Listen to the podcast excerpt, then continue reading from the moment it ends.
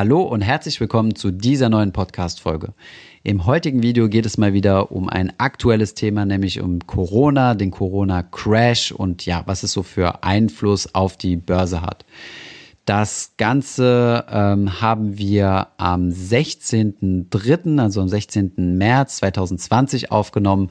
Ist natürlich eine Folge, die sicherlich sehr an die Aktualität gebunden ist. Trotzdem gibt es wichtige Hinweise zum Thema, wie man denn in Börsencrashs, wie man sich denn in Börsencrashs am besten verhält. Von daher, ich möchte nicht weiter quatschen. Viel Spaß bei dieser Podcast-Folge.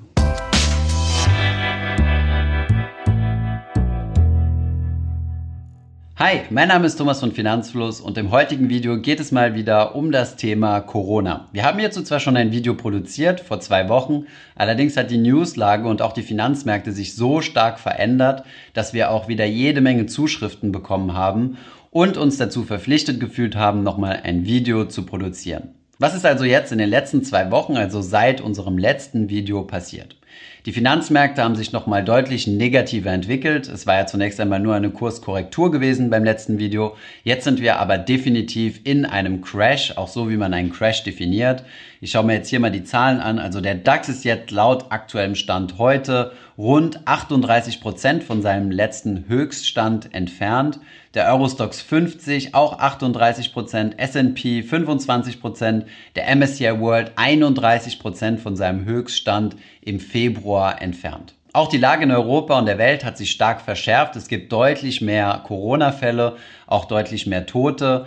In Europa wurden überwiegend jetzt mittlerweile die Grenzen dicht gemacht, unter anderem auch in Deutschland. Italien ist quasi das gesamte Land unter Quarantäne. Aber es gibt jetzt auch gute News aus China, zum Beispiel die Stadt Wuhan, dort wo der Coronavirus ausgebrochen ist, hat jetzt das letzte provisorische Krankenhaus zugemacht und die Neuerkrankungen, also die Zahlen der Neuerkrankungen stabilisieren sich mittlerweile. Trotzdem können wir noch nicht genau sagen, wo die Reise hingeht und wie sich das Ganze jetzt weiterentwickeln wird. Das Risiko bei der Krankheit an sich, das wisst ihr ja mittlerweile vielleicht schon, ist nicht die Krankheit selbst, zumindest für die Mehrheit der Bevölkerung ist das nicht unbedingt das große Risiko, sondern dass es zu Überlastungen in unserem Gesundheitssystem kommt, dass wir zum Beispiel keine Krankenhausbetten mehr frei haben, nicht mehr genug Ärzte, die sich um die Kranken kümmern können und dementsprechend die empfindlichen Teile der Bevölkerung, die von diesem Virus einen großen Schaden nehmen können, dass die dann keinen Zugang mehr zu unserem Gesundheitssystem haben und auch die Menschen, die noch andere Krankheiten oder Unfälle haben, dass die nicht mehr behandelt werden können.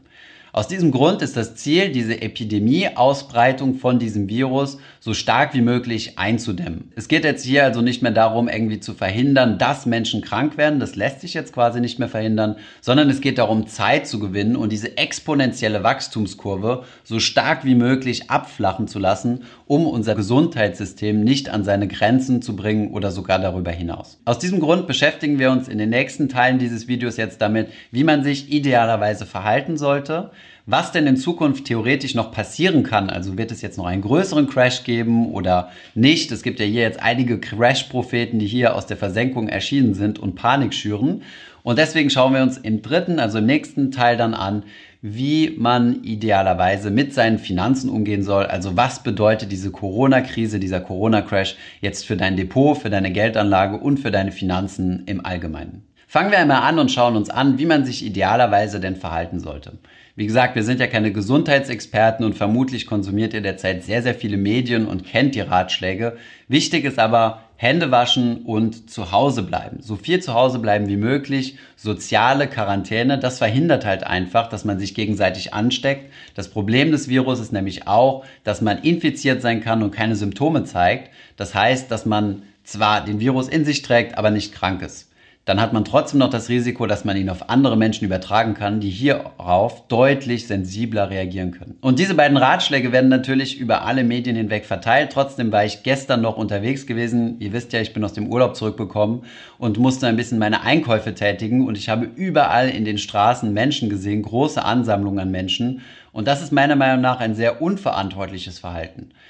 Selbst wenn man sagt, ich bin jung, ich kann mit dem Coronavirus umgehen, wenn ich mich anstecke, dann ist egal, dann habe ich halt eine Grippe und danach ist die Sache durchgestanden, ist das eine ziemlich egoistische und kurzsichtige Sicht, weil es Menschen gibt, die Atemwegsbeschwerde haben oder ältere Menschen, für die dieser Virus tödlich oder zumindest große Komplikationen erzeugen kann. Und das belastet dann auch unser Gesundheitssystem, ja, was wiederum, wie ich ja vorher schon gesagt habe, suboptimal ist.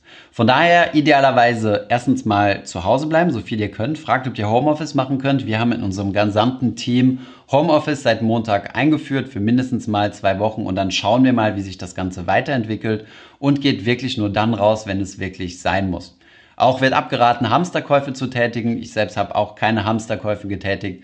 Einfach damit ja der normale Warenflow weitergehen kann und ich nicht jetzt 20 Packungen Spaghetti kaufe, sodass die Nachbarn dann zum Beispiel nichts mehr kaufen können. Auch das ist ein ziemlich egoistisches Verhalten meiner Meinung nach. Für das persönliche Wohlbefinden würde ich auch davon abraten, jetzt nicht irgendwie in eine Panikstimmung zu verfallen und idealerweise den Medienkonsum etwas runterzufahren. Ich persönlich konsumiere jetzt auch deutlich mehr Medien, als ich es sonst tue.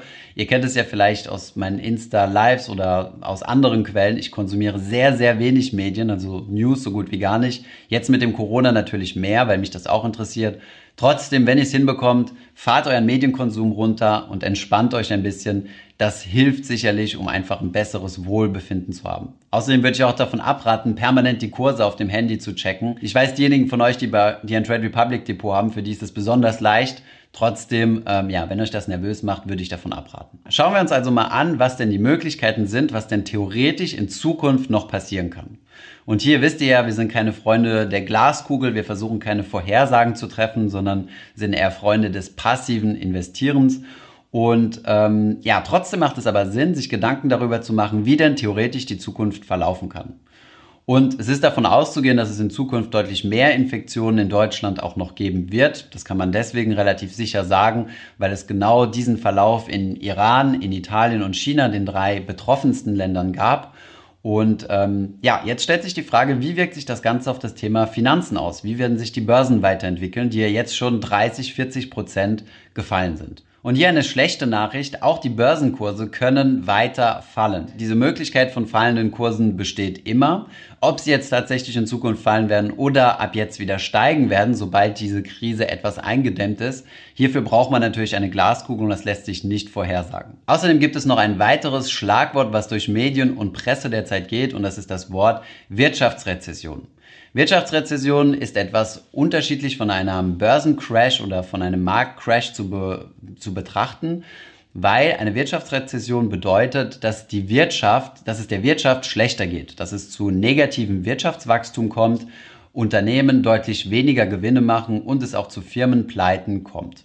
Diese beiden Dinge müssen unabhängig voneinander betrachtet werden, weil die Börse in der Regel immer ein Vorbote für die Wirtschaft ist. Die Börse antizipiert also die Entwicklung der Wirtschaft. Viele Menschen gehen also jetzt davon aus, dass jetzt auf den Börsencrash, also den Einbruch an den Märkten, eine Wirtschaftsrezession folgen wird und wir in wirtschaftlich turbulente Zeiten kommen.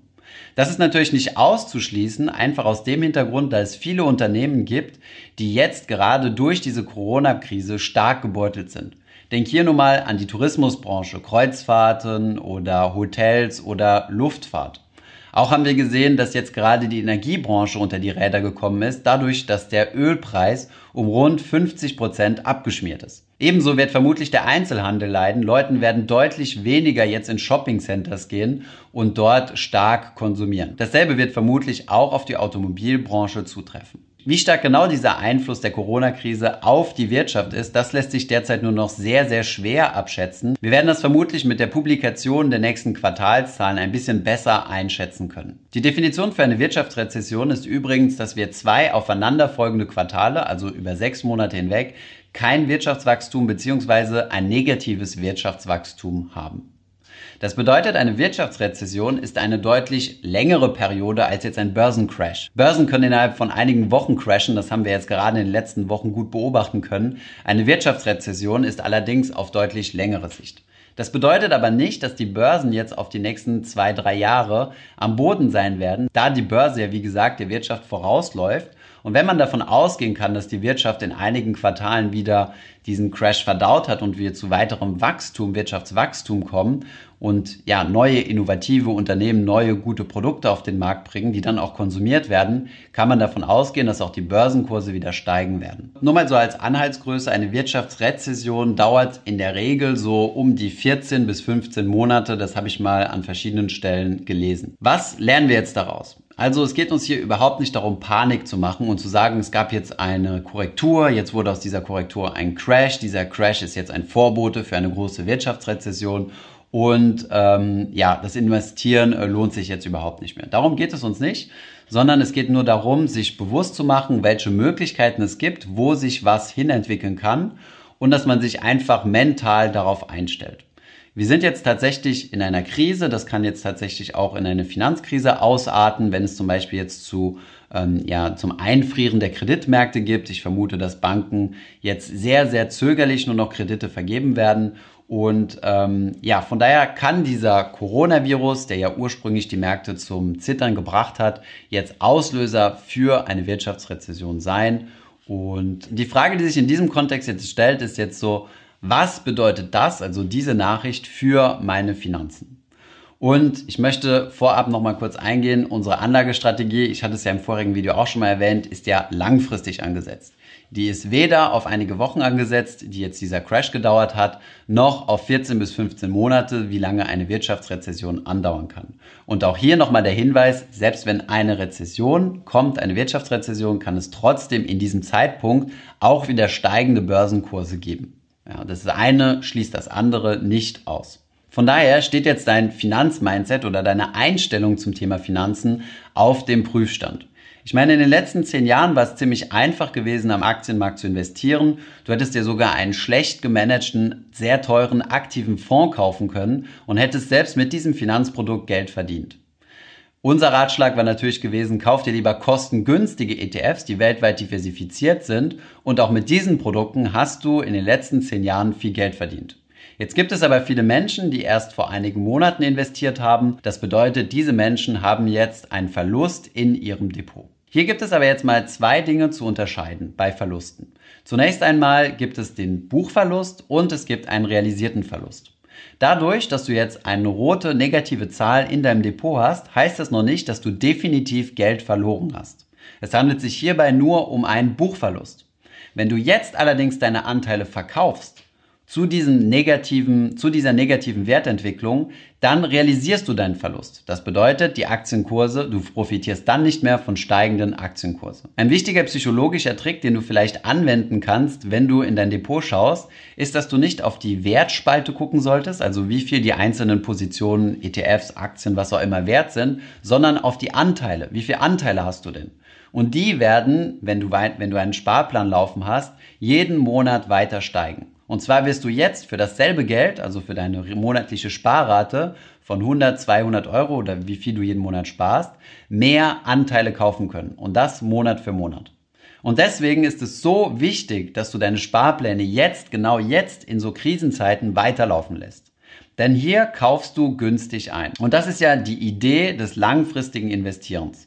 Wenn wir sagen, dass du langfristig am Aktienmarkt mit einem breit gestreuten Portfolio zwischen 5% und 7% Rendite im Jahr erzielen kannst, dann wirst du nicht jedes Jahr zwischen 5% und 7% bekommen, sondern das ist dann eine durchschnittliche Verteilung über einen langen Zeitraum hinweg. Deswegen sagen wir ja, dass du mindestens 10 oder 15 Jahre, besser sogar noch länger, investiert sein solltest. In den vergangenen 10 Jahren haben wir auch deutlich mehr als 5 bis 7% Rendite gemacht. Von daher kann man auch schon fast sagen, dass es normal ist, dass es jetzt auch mal negativ oder nur neutral rentierenden Jahren kommt.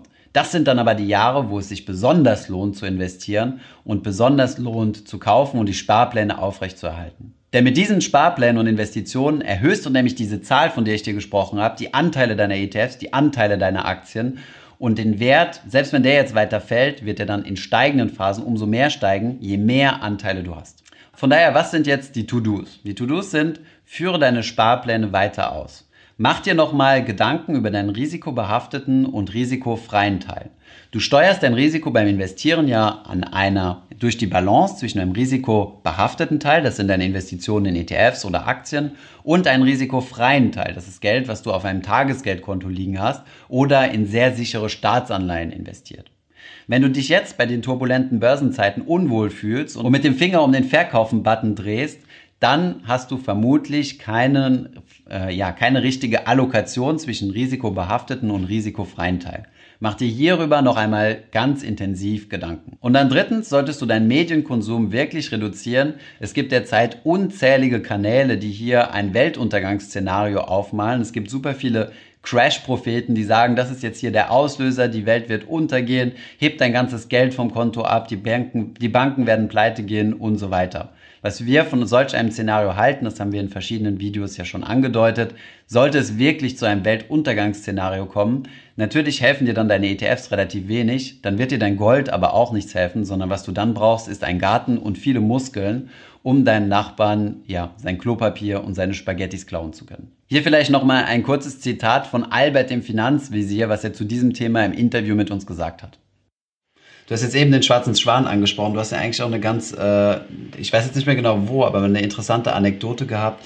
Wenn man jetzt von diesen Krisenpropheten redet, dass die Welt untergehen wird und so weiter und dass man sich 15 Kilo Gold am besten in die Schublade legen sollte, da hast du ja auch eine Theorie dazu.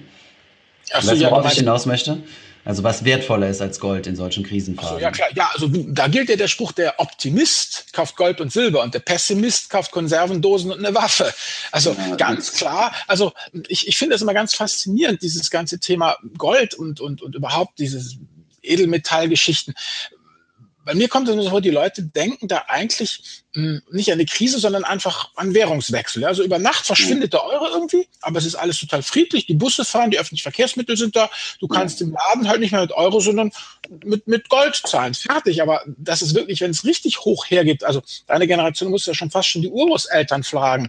Aber wie es halt war nach dem Krieg oder im Krieg. Also ich meine, ich denke mir dann immer, du musst ja dein Gold dann auch verteidigen können. Also diese ganzen Geschichten. Ich persönlich würde dann eher dazu raten, zwei Sachen sollte man haben, einen Gemüse, also Platz, einen eigenen Garten und dann sollte man ein Buch haben, wo drin steht, mein Nutzgarten und ich und der zweite sollte sein, wie versorge ich meine Familie, als Kleintierzüchter mit Fleisch, Karnickel, also der Kleinste, ich weiß nicht, das kennt ihr alles nicht mehr, ich kannte das noch, in meiner Jugend gab es genügend Leute, die hatten im Garten einen Schuppen und hinter dem Schuppen waren die Karnickelställe aufgestellt und dann wurden regelmäßig Karnickel geschlachtet, da gab es dann Fleisch und du hattest auch Hühner, da hast du halt dann Eier gehabt und wenn das Huhn halt alt war, dann Kopf ab und ab in die Suppe. Also das ist doch, wenn es wirklich hoch hergeht. Ja? Und ich würde immer dazu raten, einen Teil von dem Goldbudget abzuzweigen und als Beitrag für die Muckibude anzusetzen, weil wenn Krise ist, dann sind die Verhältnisse rau, dann ist es einfach gut, wenn man körperlich kräftig und widerstandsfähig ist. Ja? Und nicht,